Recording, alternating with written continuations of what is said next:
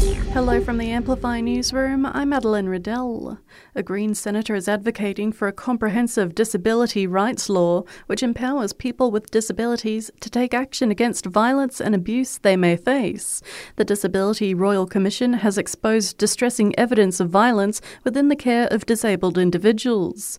Jordan Steele John telling the ABC why the law is important. What the disability community need to see from a Disability uh, Rights Act is a comprehensive piece of legislation uh, aimed at upholding our rights as articulated under the United Nations Convention on the Rights of Disabled People in every setting and context in which we exist.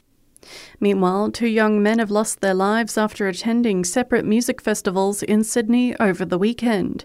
A 26 year old could not be revived after going to the Knockout Festival at Sydney Olympic Park, while a 21 year old who went to listen out in Centennial Park later collapsed at a city hotel.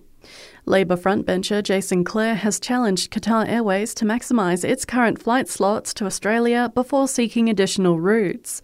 It's in response to the federal government's decision to block the airline's bid for more flights as a Senate inquiry examines the reasons behind the denial. Jason Clare telling Sky News Qatar should make the most of their current allocations.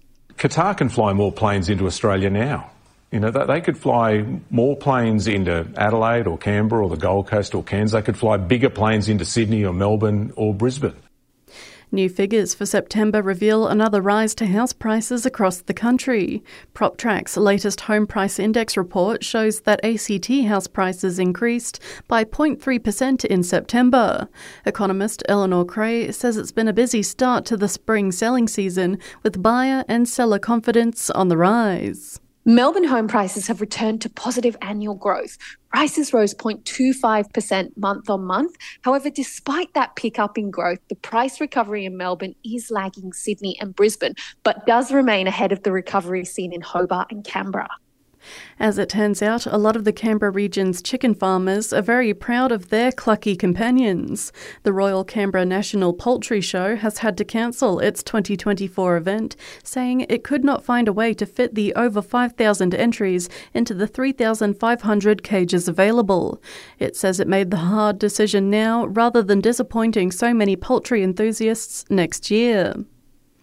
And national parks in the US are gearing up for the annual Fat Bear Week competition. Folks will get the chance to vote on which of the brown bears at Alaska's Katmai National Park looks to have put on the most weight ahead of the hibernation period. The polls open on October 4.